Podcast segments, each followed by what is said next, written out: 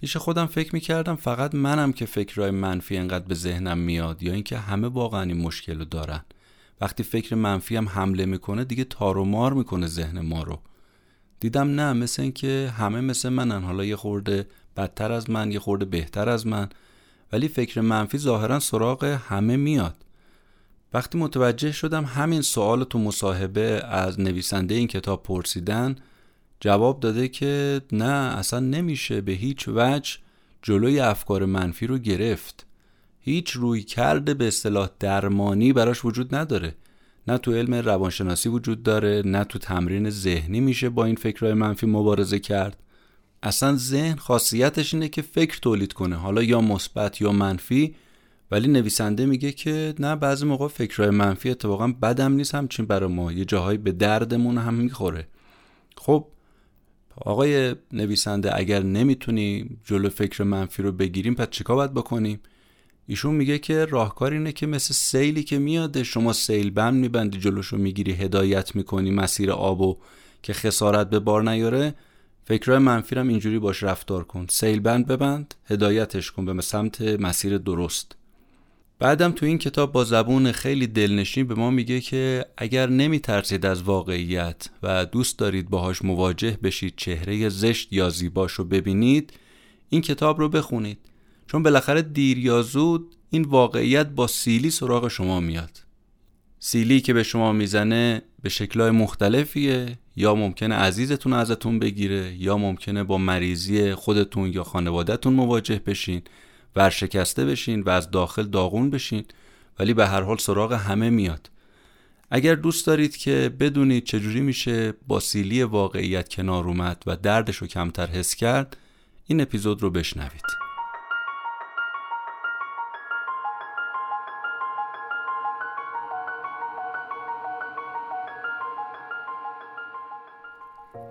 به نام خدا سلام. من مهدی بهمنی هستم. و این اپیزود سی و سوم پادکست کتاب جیبیه که در اردی بهشت 1400 منتشر میشه. کتاب جیبی هم پادکستی هست که جمعه ها پخش میشه و من هر هفته خلاصه یک کتاب رو برای شما تعریف می‌کنم. برای اینکه اگر خوشتون اومد کتاب رو تهیه کنید بخونید و لذت ببرید. عنوان کتاب این هفتم هست The Reality Slap یا سیلی واقعیت نوشته آقای راس هریس بریم سراغ خلاصه کتاب و حرف اصلی نویسنده رو با همدیگه بشنویم.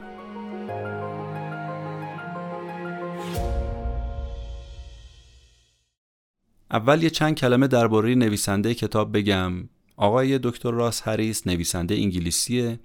یه چهره مطرح هست در زمینه آموزش. آموزش چی؟ آموزش اکت. یا همون رویکرد مبتنی بر پذیرش یا تعهد acceptance and commitment therapy. این روی کرد روی کردیه که بسیار می‌تونه تو زندگی به ما کمک بکنه برای اینکه مبارزه کنیم با افکار منفی و برای اینکه با واقعیت بتونیم بهتر مواجه بشیم. حرفه اصلیش اینه و از سال 2005 به بعد بیشتر از 5000 تا کارگاه کارگاه اکت برای 25 هزار نفر از متخصصین برگزار کرده و 8 کتاب هم دو زمینه اکت نوشته. کتابش هم جزو کتابای پرفروش بوده. متن کتاباش روون پیچیدگی خاصی نداره. تو این کتاب به نام سیلی واقعیت یا The Reality Slap ایشون یک سری راهکار به ما ارائه میده برای اینکه بتونیم با سختی های زندگی مقابله کنیم و باهاشون کنار بیایم. یکی از روشهاش نوشتن کتابه روش های دیگه ای هم داره برای آموزش از جمله اینکه ویدیو می‌سازه. برای کسایی که دوست دارن آموزش ببینن تو این زمینه روزانه ایشون هزاران نفر رو براشون ویدیو می‌سازه و یا زنده براشون کارگاه برگزار می‌کنه و پخش می‌کنه تو سرتاسر سر دنیا. حالا بریم سراغ این که آخرین بار ما کی سیلی واقعیت رو نوش جان کردیم. چون هممون بالاخره تجربهش می‌کنیم دیگه. یه دفعه ناقافل یه مشت جانانه واقعیت می‌زنه تو چونمون. یه آپرگاتی یه هوکی جانانه ها حسابی. یک ضربه کاری می‌زنه دردآور انگار چشمامون دو دو می‌زنه تعادلمون از دست میدیم نقش زمین میشیم. به زور و زحمت اگر بتونیم سر پا بشین رو پا بیستیم خلاصه تعادلمون رو حفظ کنیم و بتونیم مسیر رو ادامه بدیم. بعضی وقتا هم که ضربه انقدر محکم و کاریه که دیگه کار طرف رو می‌سازه. سیلی هایی هم که واقعیت می‌زنه جور و جور دیگه. استاد زدن سیلی واقعیت. مثلا وقتی با خبر میشیم یه دوست جونجونیمون از دنیا رفته. نتیجه آزمایشمون میگه آقا شما سرطان دارید. یا اینکه توی تصادف وحشتناک تو اتوبان زن و بچه‌مون از دست میدیم. و یا اینکه طبیعت و واقعیت یه بچه معلول رو دستمون می‌ذاره. یا از جهت مالی ورشکسته میشیم همه اینها سیلی های واقعیت به انواع و اقسام بعضی وقتا هم سیلی واقعیت یه خورده آرومتره. مثلا متوجه میشیم بله ماشینی که قرار بود ما بخریم چشممون دنبالش بود یکی دیگه زده تو گوشش و خریده. پستی که قرار بود به ما بدن دادن به یه آقای بزرگوار دیگه. این درد سیلی واقعیت هم یه وقتایی سریع از ذهنمون از حافظمون پاک میشه. اما بعضی وقتا ضربه انقدر سنگین و شدیده که چند روز و چند هفته بعضی موقع دور خودمون همچنان میپیچی. تازه نویسنده این کتاب آقای راس هریس میگه که وقتی سیلی رو می‌خوری این اول ماجراست. این سیلی تازه ما رو بیدار می‌کنه می‌فهمیم کی به کیه چی به چیه ولی چشمامون رو که باز می‌کنیم می‌بینیم بله یه شکاف بزرگی جلومون به وجود اومده. اسمش هم شکاف واقعیته واقعیت یک شکافی تو ذهن ما انداخته که دو تا واقعیت اصلا ساخته شده تو ذهن ما. یه واقعیت شیرینیه که ما دوست داریم همیشه اون باشه. بگیم بله امیدوارم اینجوری باشه اینجوری باشه. یه واقعیت هم اما نه خیلی خیلی تلخه. این تلخ و شیرین با هم دیگه قاطی میشه. بعضی موقع تلخی فقط میمونه یا خیلی وقتها و بعضی وقتها هم شیرینی. اما خلاصه اثر این تلخیه یه جوریه که بعضی موقع ماهها و سالها برای ما باقی میمونه. نوک زبونمون همچنان میمونه این تلخی.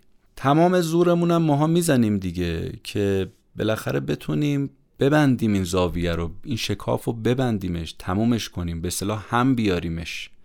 اما یه وقتایی واقعا زورمون بهش نمی‌رسه. وقتی همسرمون مثلا ما رو یه دفعه ترک بکنه یا بفهمیم که همسرمون باردار نمیشه یا اگر بگن یه تومور تو مغز همسرتون هست یا فرزندتون مریضی اوتیسم مثلا داره اون وقته که می‌فهمیم بله چی به چیه. واقعیت عجب سیلی محکمی زده یه شکافی هم ایجاد شده که حالا حالا نمیشه بستش. نویسنده میگه قبل از اینکه بحث اصلی رو شروع کنیم به پرداختن می‌خوام بهتون بگم که یه مقاله ای رو من میخوندم چند وقت پیش. دیدم که کتابای خودیاری رو تقسیم کرده به دو قسمت. دسته اول یه کتابایی که میگن آقا جون شما به تمام چیزهایی که تو زندگی می‌خواید می‌رسید. بخواهید خلاصه تا به شما داده شود. دسته دوم کتابایی که میگن که نه خیر نمی‌تونید به همه خواسته شما برسید. البته می‌تونید زندگی پرباری داشته باشید. اما همه خواسته ها نه. هرگز. اصلا کیه که به همه خواستاش رسیده باشه؟ شما نگاه کنید از بیلگیتس بگیرید تا برت پیت از بودا تا مسیح از ثروتمند و قدرتمند از زیبا و باهوش. واقعا کی به همه خواسته ها و آرزوهاش رسیده؟ اصلا رسیدن به همه خواسته ها و آرزوها یه چیز غیر ممکنه آقای راس هریس میگه کتاب من جزو دسته دومه. به شما همین اولش داریم میگیم. شما به همه اون خواسته هایی که می‌خواید نمی‌رسید و قطعا این رو واقعیت به شما نشون میده. واقعیت میاد جلوی ما سبز میشه میگه که تو نمی‌تونی به همه خواسته هات برسی. اصلا من نمی‌ذارم. شکست میاد بیماری میاد پیری میاد مرگ میاد اینا چهره های واقعیت دیگه. ازش هم نمیشه فرار کرد. اینا میاد جلو میگه من نمی‌ذارم به اون خواسته هایی که می‌خوای برسی.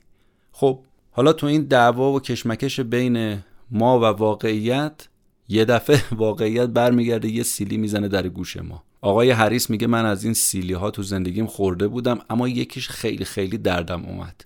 اونم موقعی بود که فهمیدم پسر بچه خوشگل و مامانی من مریضی اوتیسم گرفته. همون در خود ماندگی پنج روز قبل از اینکه پسر بچه زیبای نویسنده بشه دو ساله تشخیص دادن که بچه اوتیسم داره. میگه دنیا رو سرم خراب شد.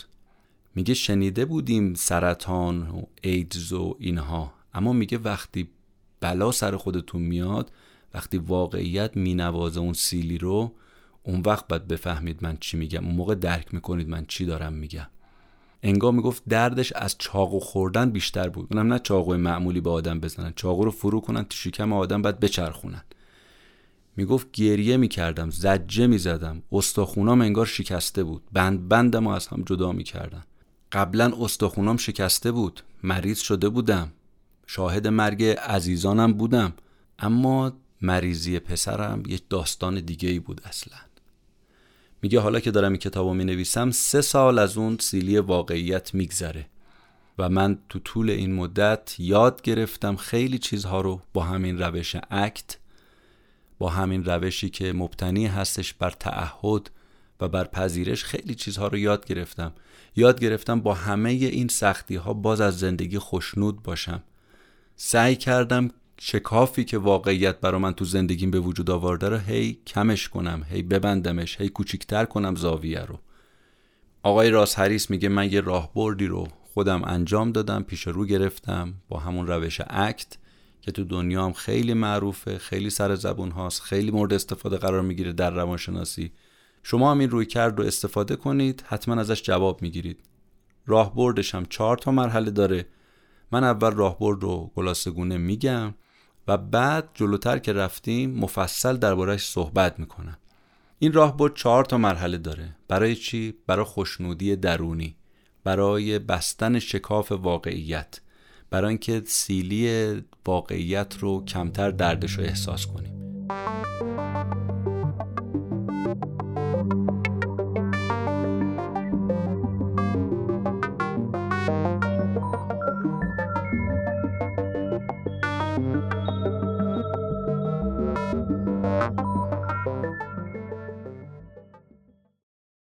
اولین مرحله اینه که باید یاد بگیریم با خودمون مهربون باشیم.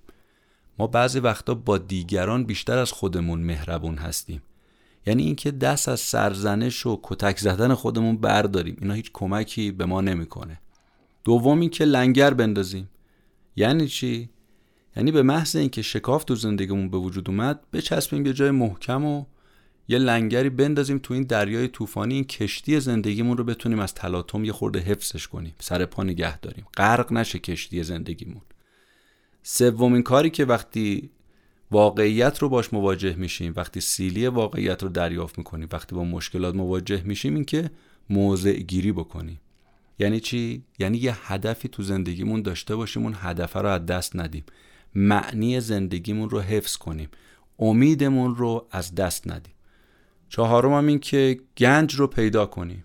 چجوری گنج رو پیدا کنیم؟ میگه اگه اون سه مرحله قبلی رو که گفتیم شما به راحتی و به خوبی پشت سر بذارید که البته کار راحتی هم نیست اون وقت گنجای زندگی خودش رو به شما نشون میده.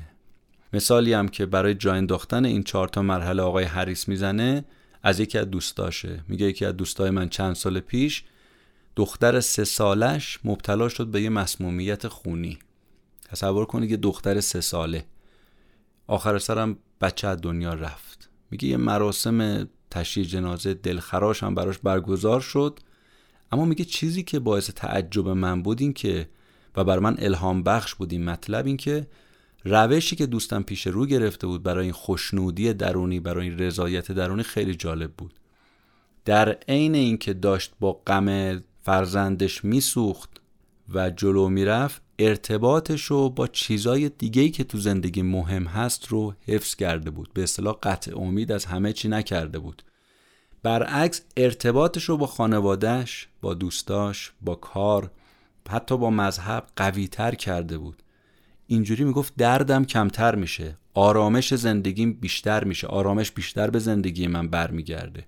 بعد آقای حریس میگه که اگه شما فرزند نداشته باشید امکان نداره متوجه کار شگفتانگیزی که این رفیقم کرد بشید. میگه فکر نمی کنم اتفاقی بدتر از مرگ فرزند برای آدم وجود داشته باشه. خیلی از والدین تو این شرایط افسرده میشن حتی خودکشی می‌کنن. اما میگه دوست من نه اینطور نبود. آخر سفرش به اون گنج پنهان رسید و درد و رنجش چی شد؟ ناپدید شد. الان هم داره زندگی عادیشو انجام میده. البته معنی این حرفایی نیستش که ما بیایم بزنیم زیر کاسه درد و رنج که نه آقا اصلا کدوم درد و رنج؟ درد و رنجی نداره. میگه این که دروغه. تظاهرم که نمیشه کرد. بالاخره واقعیت اگه تلخ باشه درد و رنج هم با خودش داره. اما مهم اینه که ما بیایم درد و رنج رو بپذیریم و درکش بکنیم و همچنان چیزای دیگه‌ای که تو زندگیمون وجود داره و زندگی اونا رو به ما عرضه می‌کنه برای اونا هم یه حسابی باز کنیم یعنی بدونیم که درسته یه چیزی رو از دست دادیم. خیلی هم سخته تلخه. اما چیزای دیگه ای هم تو زندگی وجود داره و این اصلا معنای زندگیه. بعد یه نقل قولی می‌کنه از یکی از تأثیرگذارترین روانشناسان تاریخ بشر به ادعا و نگاه ایشون یعنی آقای بورهارس فردریک اسکینر. میگه ایشون تو بستر مرگ افتاده بود دهنش خوش شده بود. یکی از پرستارا بهش یه ذره آب داد. میگه این یه قلوب آب که خورد آخرین جملهش رو به زبون آورد و از دنیا رفت. آبو که خورد گفت چقدر شگفتانگیز بود. نویسنده میگه این آقای اسکینر حتی تو بستر مرگ انداماش از کار افتاده بود ریش از بین رفته بود سرطان تمام بدنش رو گرفته بود. اما با اون یه جرعه آبی که آخرین بار تونسته بود بخوره و لذت ببره با این کیف می‌کرد. می‌گفت بازم می‌تونم یه جرعه دیگه آب بخورم. بازم می‌تونم یه بار دیگه نفس بکشم. یه دونه نفس بیشتر اضافی تر بکشم. خب داستان این روانشناس که یه داستان واقعیه برای اونایی که دنبال این خوشنودی درونی رضایت درونی هستن سه تا نکته مهم داره. سه تا P داره. P اول present P دوم purpose و P سوم privilege زمان حال رو دریاب. هدف تو زندگی داشته باش. و برای خودت امتیاز قائل شو. حالا یه خورده اینا رو توضیح میده مقدمه گونه تا بریم سراغ اون چهار تا مرحله اون روی کرده اصلی که به طور تفصیل دربارهش باید بیشتر صحبت بکنیم. اولیش گفتیم زمان حاله. یعنی اینکه ما باید در زمان حال زندگی کنیم تا از زندگی رضایت داشته باشیم. البته کار آسونی هم نیست. و همش ذهن ما دوست داره این طرف اون طرف بپره و اینکه تو زمان حال بمونه یه خورده برای سخته. متنفر از اینکه ذهن ساکن باشه ایستا باشه. مثلا ما داریم دوش می‌گیریم چند ثانیه تو زمان حالیم بقیهش دیگه گذشته و آینده هستیم. آب داره میریزه رو بدنمون داره سر می‌خوره رو سر و صورتمون. اما به محض اینکه عضلاتمون به وسیله بخار آب گرم حسابی داغ شده پرواز فکری شروع میشه. امروز باید چیکار می‌کردم؟ نهار چی باید درست کنم؟ دور کمر رو ببین. چقدر چاق شدیم ما. ورزش رو باید شروع کنم دیگه. دوش آب گرم چی شد؟ لذتش چی شد؟ دمی قنیمت است چی شد؟ هیچی. همه یادمون رفت. آقای راس هریس میگه که هرچی بیشتر و بیشتر ما غرق میشیم تو افکارمون بیشتر و بیشتر مکانیکی میشه دوش گرفتنمون. مصنوعی میشه. هم زیر دوش آب هستیم هم نیستیم. بدنمون زیر دوشه ذهنمون جای دیگه داره سیر می‌کنه. تا بخوایم لذت حموم کردنم درک کنیم حوله رو انداختیم رو دوشمون اومدیم از حموم بیرون. این یه نمونه است برای اینکه ما دقت کنیم از اون کاری که در زمان حال داریم انجام میدیم لذت ببریم. هر کاری هست. الان من دارم پادکست ضبط می‌کنم. تمام فکر و ذکرم تمام سلولای بدنم درگیر باشه. آقای حریس میگه که بیشتر روزا ما تو فکریم. به اصطلاح تو مه روانشناسی داریم پرسه می‌زنیم. اون وقت چی میشه؟ وقتی تو مه بودیم یه سری چیزای دم و دستی قنیمت های زندگیمون رو که دور هستن و نمی‌تونیم ببینیم که جمعشون کنیم. چشممون نمی‌بینه دیگه تو مه هستیم. خب این با شکاف واقعیت هیچ فرقی نکرد. تو شکاف واقعیتن. ذهن ما فکرای دردناک تولید می‌کرد. گفتیم دیگه وقتی واقعیت سیلیشو می‌زنه یه شکافی ایجاد می‌کنه تو زندگی ما. فکرای دردناکی که تولید می‌کرد شکاف واقعیت با اینکه ما الان خودمون مصنوعی رفتیم این شکافا رو برای خودمون ایجاد کردیم هیچ فرقی نکرد. یعنی به نوعی داریم خود آزاری می‌کنیم با در زمان حال زندگی نکردن. یادم اومد از یکی از جمله های ناب یه روانشناس ایرانی فوقالعاده که من بهش خیلی ارادت دارم و خیلی حرفاشو میشنوم خیلی تحت تاثیرش هستم خیلی ازش استفاده می‌کنم و امیدوارم سالیان سازنده باشه. ایشون می‌گفت ما سه تا اعتیاد داریم. می‌گفت اولین اعتیاد که از همه راحت تره اعتیاد به خوردنه. بعدش اعتیاد به مواد سومیش اعتیاد به تخیل کردنه. یعنی تخیل کردن بدترین اعتیاده. شاید منظور نویسنده هم همینه که بعضی معتاد شدن به خیال کردن به پرواز فکری. من در میان جمع و دلم جای دیگر است. مرگ هنوز اتفاق نیفتاده مصیبت اتفاق نیفتاده طلاق اتفاق نیفتاده. اما تخیل ما میگه ضربهش رو بزن اینا بهت بزنه. خب آخه ما چرا با خودمون این کار واقعا داریم می‌کنیم؟ یعنی بعضی وقتا در زمان حال زندگی نکردن باعث میشه ضربه به ما بخوره. ضربتا شدیدا. دور خودمون بچرخیم. دنیا رو سرمون خراب بشه. خب خروجیش چی میشه؟ دیگه تمرکزمون از بین میره. حتی کارهای یومیه‌مون رو بعضی موقع ما نمی‌تونیم انجام بدیم. از بس فکر و خیال می‌کنیم ما. اسم این زمان حال میشه ذهن آگاهی تو روانشناسی قلب یه بحث کلیدیه این زمان حال. که آقا در لحظه و در زمان حال زندگی کن. دومین نکته کلیدی اینه که هدف داشته باشیم وقتی که با واقعیات مواجه میشیم. خب مردم میگن بله بله جناب نویسنده قبول. ما تو زمان حال سعی می‌کنیم زندگی کنیم خیلی هم خوبه. ولی حالا این زندگی رو چیکارش بکنیم؟ آقای هریس میگه که همون جوری که گل و گیاه به نور خورشید نیاز داره زمان حال هم به هدف نیاز داره. وگرنه زندگی میشه بی معنا یعنی هم تو زمان حال زندگی کن هم هدف داشته باش. البته به طور طبیعی ما می‌دونیم دیگه یه سری مواردی مثل مذهب، فرهنگ، خانواده، شغل یه سری هدف ها رو خود به خودی برای ما میچینه. حالا چه بخوایم بعضی وقتا چه نخوایم.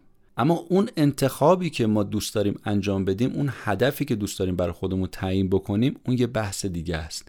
اون می‌تونه خیلی به ما کمک بکنه. اون می‌تونه بشه معنای زندگی ما.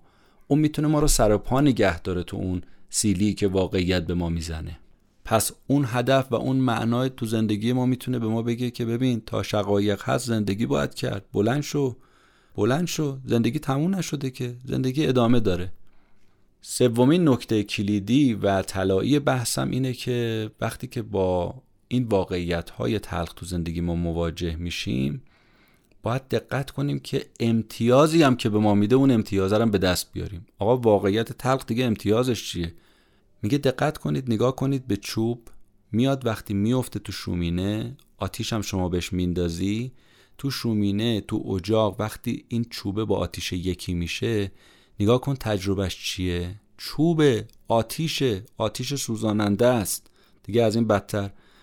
اما میگه نتیجهش رو نگاه کن چیه؟ میری کنار این شومینه گرم میشی. امتیاز یعنی وقتی که تو زمان حال داری زندگی می‌کنی هدف و معنا هم تو زندگی داری این دوتا خورده به تنگ همدیگه ترکیب شده از امتیازی که داره بهت میده استفاده کن.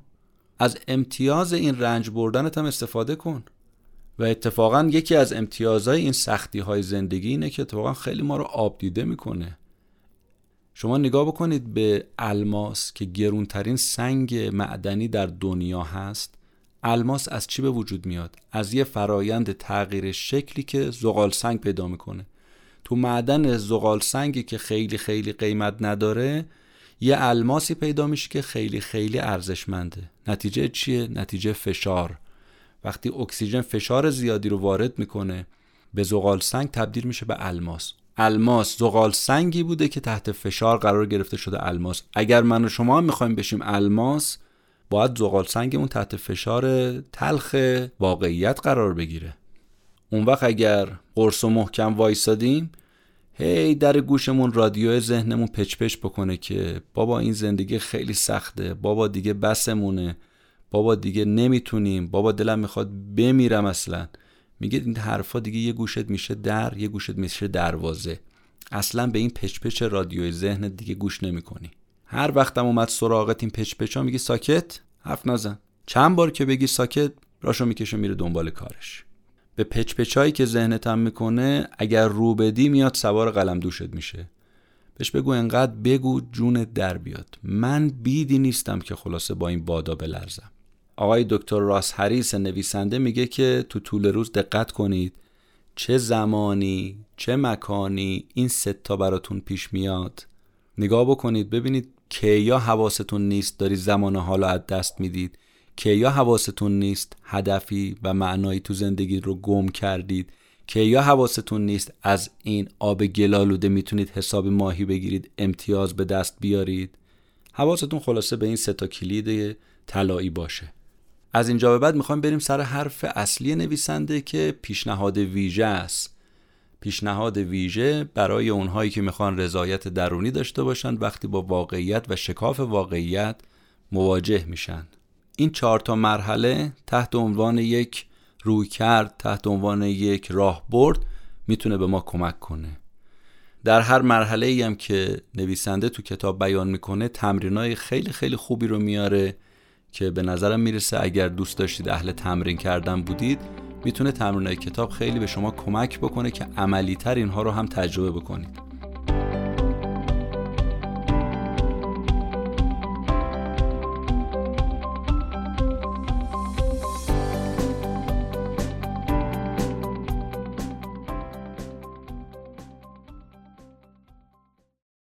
بریم سراغ مرحله اول. این بود که با خودمون مهربون باشیم. اینو قبلا هم گفتیم دیگه اول بحث. خودمون رو سرزنش نکنیم خودمون رو کتک نزنیم خودمون رو نکوهش نکنیم. آقای نویسنده میگه وقتی واقعیت به شما سیلی می‌زنه و سرگردون رهاتون می‌کنه اولین چیزی که انتظار دارید از دیگران چیه؟ اینه که باهاتون حس مشترک داشته باشن دیگه ازتون حمایت کنن درکتون کنن حتی یه واکنش های خوب نشون بدن. بغلتون کنن دست گردنتون بندازن و دردتون رو تایید کنن. بگن آره من می‌دونم تو چی می‌کشی منم با هم دردم. خیلی سخته می‌فهمم. واقعا متاسفم از این چیزی که پیش اومد. می‌خوای دربارش اصلا با هم حرف بزنیم نگاه کنید این باستابایی که دیگران به ما میدن دیگه. تازه این کمک اونهاست. نگران نباش من کنارتم خودم کمکت می‌کنم. کاری می‌کنم. بلند چی سر پاشی راستوریس بشی. اصلا هیچ نگران نباش من کنارتم. اما دکتر هریس میگه که اکثر آدما نمی‌دونن یا نمی‌تونن واکنش درست نشون بدن. حتی بعضی وقتا با این واکنشاشون کارو بدتر می‌کنن خرابتر می‌کنن. به جای اینکه دلداری بدن بدتر نمک میپاشن رو زخم ما. حرفایی می‌زنن که کارو سختتر می‌کنه. البته یه جاهایی هم خیلی می‌تونن کمک بکنن. میگه من مخالف این نیستم که از اونا استفاده بکنید. از کمک اونها از همدردی اونا. میگه من حرفی تو این ندارم. بعد میگه بعضی های دیگه هم میرن تو فهرست دوم. یعنی عکس ها و واکنش هاشون به سیلی که واقعیت به ما زده یه جور دیگه است. مثلا یه جور دیگه عکس عمل نشون میدن. میگن که ببین دنیا که به آخر نرسیده. در نومیدی بسی امید است. پایان شب سیاه سپید است. شعر می‌خونه ضرب المثل میگه. کلمات حکیمانه بیان می‌کنه. ببین مثبت فکر کن. من تو فلان کتاب خوندم که باید مثبت فکر کنی. نصیحتمون می‌کنن. نگفتم این کارو نکن. بهت گفته بودم این کارو نکنی. یا می‌دونستم آخر چی میشه. یا میان دردشون از درد ما بیشتر نشون میدن. می‌دونم چی می‌کشی. صد برابرش سر خود من اومده. یا میگن ببین اصلا فراموشش کن. ولش کن. بی خیال. اصلا به روی خودت نیار. یا میان درد ما رو بی اهمیت جلوه میدن. ببین به این فکر کن چقدر کودک دارن تو آفریقا از گرسنگی میمیرن. حالا این فرزند تو که فوت کرده یکی از اون بچه هایی که تو آفریقا مثل این که فوت شدن. تو نگران چی هستی؟ تو چرا انقدر هرس می‌خوری؟ تو چرا انقدر گریه می‌کنی؟ سر کله خودت می‌زنی. یا بعضی وقتا می‌خوان حواس ما رو پرت کنن. بیا بریم یه دوری بزنیم یه چیزی با همدیگه می‌خوریم. یه بادی به کلت بخوره. حالا هوا عوض میشه. بعضی وقتا هم قوت قلب به ما میدن. اصلا نگران نباش. همه چی درست میشه. می‌بینی حالا؟ من بهت قول میدم. یا میگن به ما که ببین اصلا اوضاع انقدری که فکر می‌کنی بد نیست که. تو از پسش برمیای هیچ نگران نباش. یا بعضی وقتا می‌خوان کمک کنن دردمو کم بشه اما نمیشه. سال دیگه همین موقع داری میخندی. برات میشه خاطره. یه وقتایی هم توهین می‌کنن. بابا انقدر گندش نکن. یه ذره بزرگ شو. یه ذره مرد باش. یه ذره بزرگ فکر کن. مثل یه مرد جلوی سختی این کار وایستا. نویسنده میگه بله من قبول دارم یه وقتایی اینا کار می‌کنه جواب میده این کمک های دیگران واکنش هاشون به درد ما می‌خوره. اما به عنوان یه قانون کلی میگه نظر من به عنوان یه روانشناس اینه که اون واکنش های دلسوزانه که تو فهرست اولی بود که گفتیم میگه اونا باید قبل از هر واکنشی باشن و بعد برن سراغ فهرست دوم. یعنی اگه کسی می‌خواد کمک بکنه اول فهرست اول بعد فهرست دوم. یعنی سلسله مراتب داره. وگرنه جواب عکس میده. اگر از همون اول بره سراغ فهرست دوم مثلا شروع کنه سرزنش کردن ما که آره مگه بهت نگفته بودم؟ میگه این ما رو داغمون رو بیشتر می‌کنه. حالا می‌خوایم این سوال از خودمون بپرسیم که چه کسی تو زندگی ما بیشتر از همه به ما توجه داره ما رو دوست داره؟ چه کسی بهتر از همه می‌تونه درد ما رو درک کنه؟ چه کسی واقعا می‌دونه ما چی می‌کشیم؟ جواب اینه خودمون. اینجاست. جناب دکتر هریس توصیهش اینه. میگه من بهتون گفتم مرحله اول اینکه با واقعیت کنار بیاید و سیلیش کمتر اذیتتون کنه این بود که با خودتون مهربون باشید. هیچ کس مهربونتر از خودتون نیست. هیچ کس بیشتر از شما شما رو درک نمی‌کنه. نمی‌دونه که چی کشیدید. فقط خودتون می‌دونید. اگر رابطمون با خودمون خوب باشه سیلی واقعیت رو می‌خریم. زندگیمون رو دوست داریم. دوست داریم زنده بمونیم. دوست داریم زندگی کنیم. چون خودمون رو دوست داریم. میگه آقا سیلی هم اومد اومد. دیگه کارش نمی‌تونستم بکنم که. اما میگه متاسفانه ما بیشتر وقتا با خودمون نامهربون هستیم. سرزنش مثلا می‌کنیم خودمونو چرا این کاری کردی؟ هی شروع می‌کنیم خودمون رو با چوب کتک زدن به تعبیر نویسنده یا اگر رو زمین افتادیم شروع می‌کنیم لقت می‌زنیم به پهلوهای خودمون. و از بدتر از این می‌کنیم.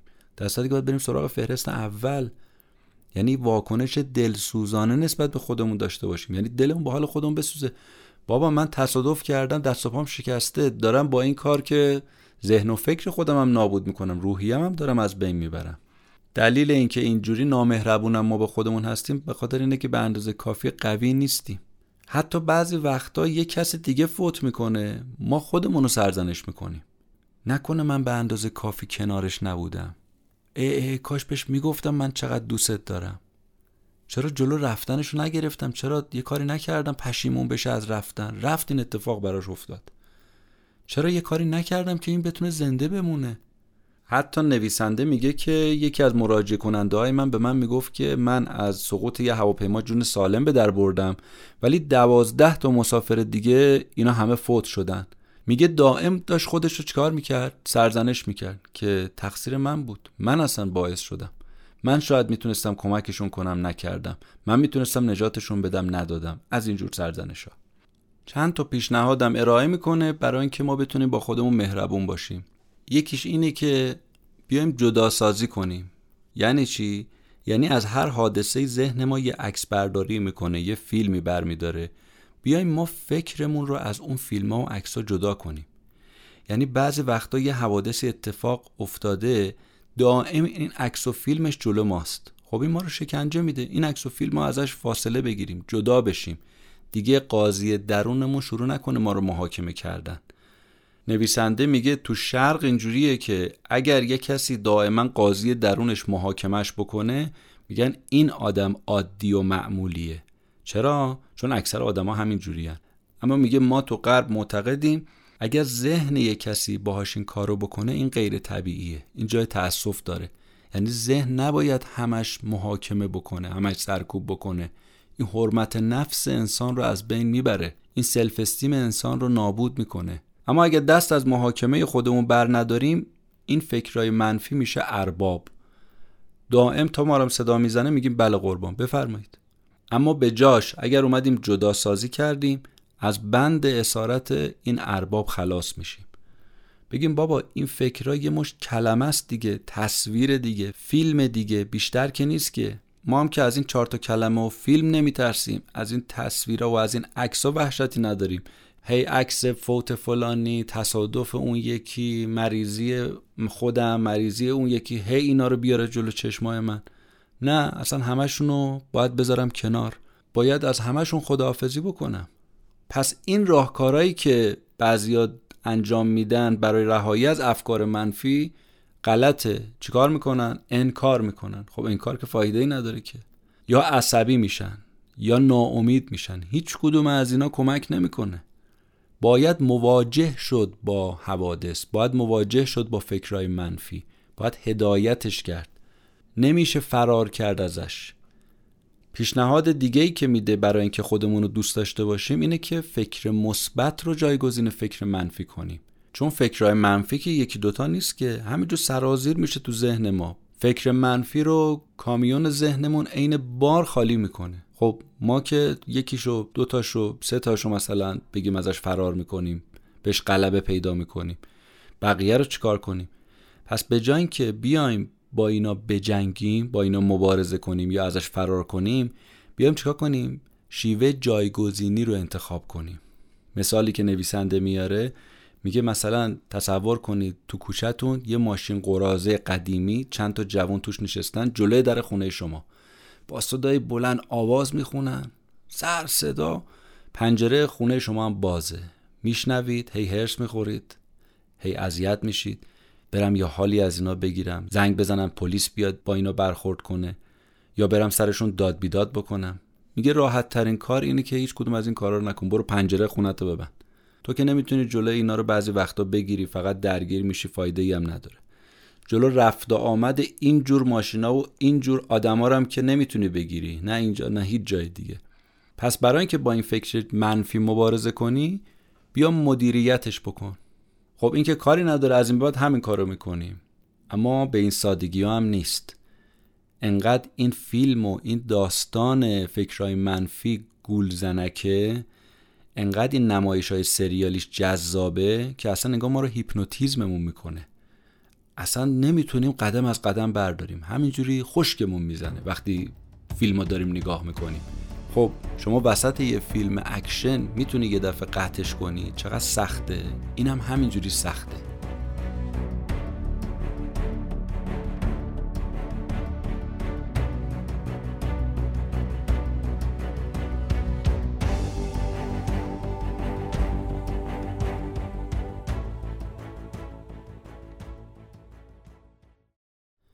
تا حالا دو تا پیشنهاد رو مطرح کردیم برای اینکه با خودمون مهربون باشیم. اول جدا سازی کنیم بعد نامگذاری کنیم.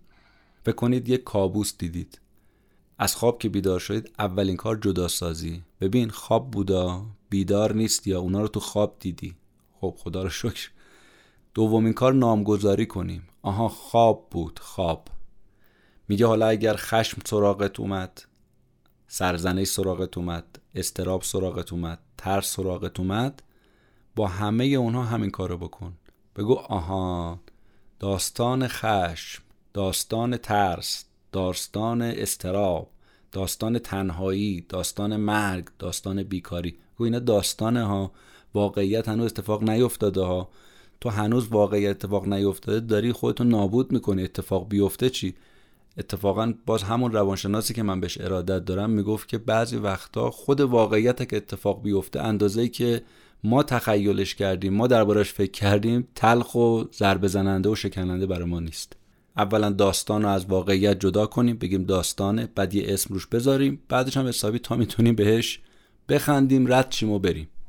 آقای هریس میگه چند سال پیش من یه کارگاه آموزش اکت گذاشته بودم و یه آقایی اونجا شرکت می‌کرد تو اون برنامه. برگشت به من گفت که آخر برنامه من تومور مغزی بدخیم گرفتم علاجم ندارم و خیلی هم احتمالا زنده نمیمونم. بعد می‌گفت من اومدم تو این کارگاه شرکت کردم با ترسم کنار بیام و اینکه باقی عمرم رو چیکار کنم چجوری استفاده کنم. گفتم خب تو ذهنت چی میگذره؟ چرا؟ با چی می‌خوای به جنگی فکرهای منفی؟ ذهنت چیه؟ گفت دائم دارم در مورد مرگ فکر می‌کنم. میگم خب وصیت نامه چی بنویسم؟ مجلس ترهیم چجوری برگزار بشه؟ گفت حرفاشو که شنیدم گفتم که بیا این پیشنهاد منو استفاده کن. جدا سازی نامگذاری. داستان مرگ وحشتناک هم است اما داستانه هنوز که اتفاق نیفتاده. پس بیا به عنوان یه داستان بهش نگاه کن و این قدم جدیش نگیر. ازش عبور کن و بگذر. هر موقع اتفاق افتاد افتاد. مرگ اتفاق بیفته که دیگه کاری براش نمی‌تونی بکنی. پیشنهاد سومی هم که برای مهربون بودن با خودمون نویسنده مطرح می‌کنه خیلی جالبه. میگه نوعا میگن که باید با افکار منفی مبارزه کنیم.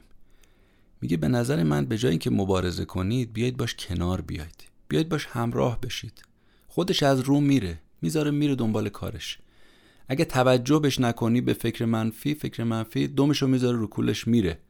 مثالش خیلی قشنگه مثال جالبی می‌زنه. میگه اختاپوس اندازه یه توپ تنیسه شاید کوچیکتر. اما انقدر این زهرش کشنده است به محض اینکه شما رو نیش بزنه. حالت تهوع می‌گیرید چشماتون تیره میشه تار میشه. بعد از چند ثانیه دیگه اصلا هیچ جا رو نمی‌تونید ببینید. گلوتون این سنگ این چوب خوش میشه. حرف دیگه نمی‌تونید بزنید نفس دیگه نمی‌تونید بکشید. در عرض دو سه دقیقه تمام بدنتون از کار میافته. دیگه هیچ کاری نمی‌تونید بکنید. زندگی تمام. کات. حالا میگه تصور کنید دارید شنا می‌کنید یه دونه اختاپوس ببینید. چیکار می‌کنید؟ میگیریدش. فرار می‌کنید. بیخیال میشید. نگاش می‌کنید. میگه به نظر من بهترین گزینه اینه که نگاش کن بذار خودش از رو بره می‌ذاره میره. یه خورده چش خوره بهش برو خودش می‌ذاره میراشو می‌کشه میره. کاری بهش نداشته باش. فرارم نمی‌خواد بکنی. دستم نمی‌خواد بهش بزنی. ولش کن.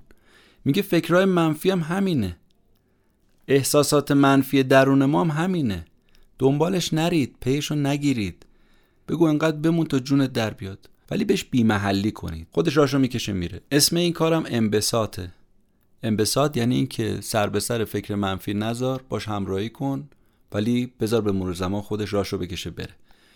پس داشتیم چهار تا مرحله روی کرده خوشنودی درونی و مقابله با شکاف واقعیت رو می‌گفتیم. رسیدیم به مرحله دوم. مرحله اول این بود که بیایم با خودمون مهربون باشیم. مرحله دوم این بود که بیایم لنگر بندازیم. یعنی چی؟ وقتی کشتی ذهنمون کشتی زندگیمون رو لنگرش رو میندازیم دیگه خیالمون راحته. که اگر بالا پایینم موج آب میره جزر و مد که میشه این کشتی زندگی ما هی بالا پایین میره یه لنگری هست که اینو نگهش داره. دو تا جزر و مدم هست که ما رو خیلی اذیت می‌کنه تو زندگی. یکی ترسه یکی خشمه. این دوتا وقتی معمولا سراغمون میاد باید سعی بکنیم که اینها رو متعادل تو زندگی نگهش داریم. چجوری؟ با همون لنگر انداختن. یعنی اینکه ثبات خودمون از دست ندیم. بتونیم ترسمون رو مدیریت کنیم بتونیم خشممون رو مدیریت کنیم. این میشه لنگر انداختن مرحله دوم. مرحله سوم هم میشه موضع گرفتن. پس مرحله دوم شد لنگر انداختن مرحله سوم موضع گرفتن. مرحله اولی هم که با خودمون مهربون بودن بود. تو این مرحله سوم موضع گیری آقای هریس میگه که تا حالا شده شما به خودکشی فکر کنید. میگه ولی من فکر کردم. کی؟ دوران جوونیم. دوران نادونیم به اصطلاح. به خاطر چی؟ به خاطر بدبختی های زندگی. میگه نه. اتفاقا من آدم خیلی خیلی ظاهرا خوشبختی هم بودم. خونه خوب داشتم. کجا؟ میگه از انگلیس رفتم استرالیا تو ملبورن. یه خونه خیلی خیلی خوب توی محله فوق العاده لاکچری خریدم. تو یکی از هیجان انگیزترین شهرهای دنیا. از جهت شغل و کار یه پزشک جوون مورد احترام حقوق و مزایای بالا سرگرمی های متنوع. اما علت خودکشی چی بود که می‌خواستم خودم بکشم؟ بیمعنی بودن زندگیم. معنایی تو زندگیم نداشتم. اینجاست که بحث موضع گرفتن معنی پیدا می‌کنه. بعد موضع بگیریم.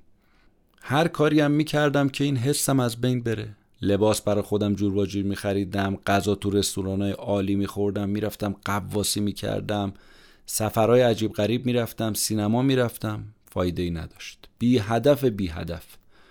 روزگار میگذشت ولی فایده ای نداشت. متوجه شده بودم که تو کار تبابت و پزشکی هم اصلا انگیزه ندارم. با مریضام خیلی مصنوعی و میکانیکی رفتار می‌کنم. ارتباط عاطفی با اینا ندارم. تا اینکه یه فیلمی دیدم در مورد زندگی نامه یه دکتری این یه جرقه زد تو زندگیم. تصمیم گرفتم که موضعمو مشخص کنم. به جای یه آدم خشک بیام بشم یه آدم مهربون و پر احساس یه آدم اکشن یه آدم دوست داشتنی که دیگران رو دوست داره. گفتم من چرا اصلا با بیمارام اینجوری رفتار می‌کنم؟ بیام باشون مهربون باشم. بیام تمرین مهربونی بکنم. میگه اتفاقا نتیجه کارم شگفت انگیز بود. دیگه هم خودم رو دوست داشتم هم بیمارا رو دوست داشتم هم کارم و هم زندگیم و هم خانوادم رو تمام زندگی من سایه انداخته بود. چی؟ موضع گیری تو زندگی یعنی معنا و هدف تو زندگی داشتن. کارم شد یه کار با معنا کار با هدف. هدف این بود که به دیگران محبت کنم تا اونجایی که می‌تونم. بعد یه مدت دیدم که یه راهکار دیگه وجود داره که من بتونم حتی با تغییر رشتم بیشتر به دیگران محبت کنم. اومدم از پزشکی رفتم سراغ روان درمانگری. دیدم علاقه من به مشاوره است. دوست دارم با بیمارا بشینم حرف بزنم. منی که تا قبل از اون اصلا مهم نبود برام که مریض چی میشه نهایت چی نمیشه. الان تمام دغدغم شده بود همین مریضا. اثر همون فیلمی که تو زندگیم دیدم از اون دکتر و منو تغییر داد.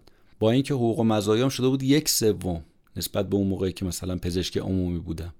اما راضی بودم. هیچ وقتم پشیمون نشدم از این تغییر موضع. پس موضع گرفتن یعنی اینکه پشت هر کاری که می‌کنیم یه هدفی خوابیده باشه.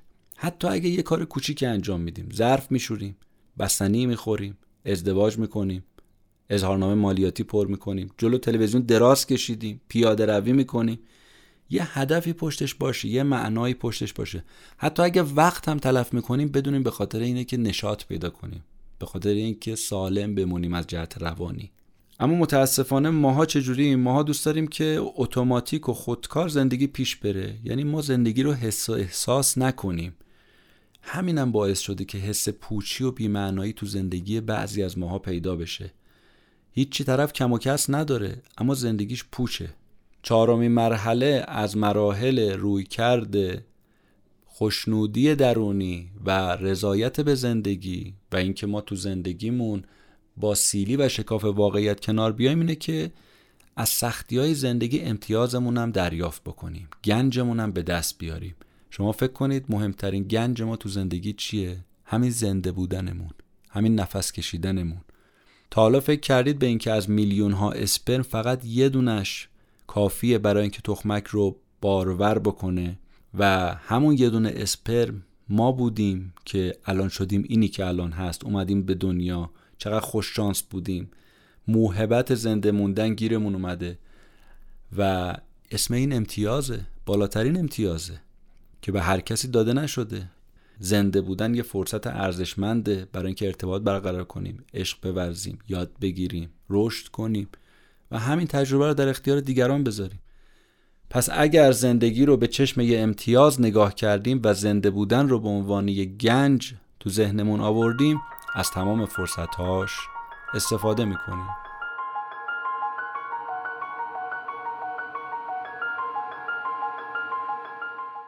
چیزی که شما شنیدید اپیزود سی و سوم پادکست کتاب جیبی بود. خیلی خیلی ممنون و متشکرم از اینکه ما رو میشنوید. روز روزگار بر همه شما خوش و خدا نگهدارتون.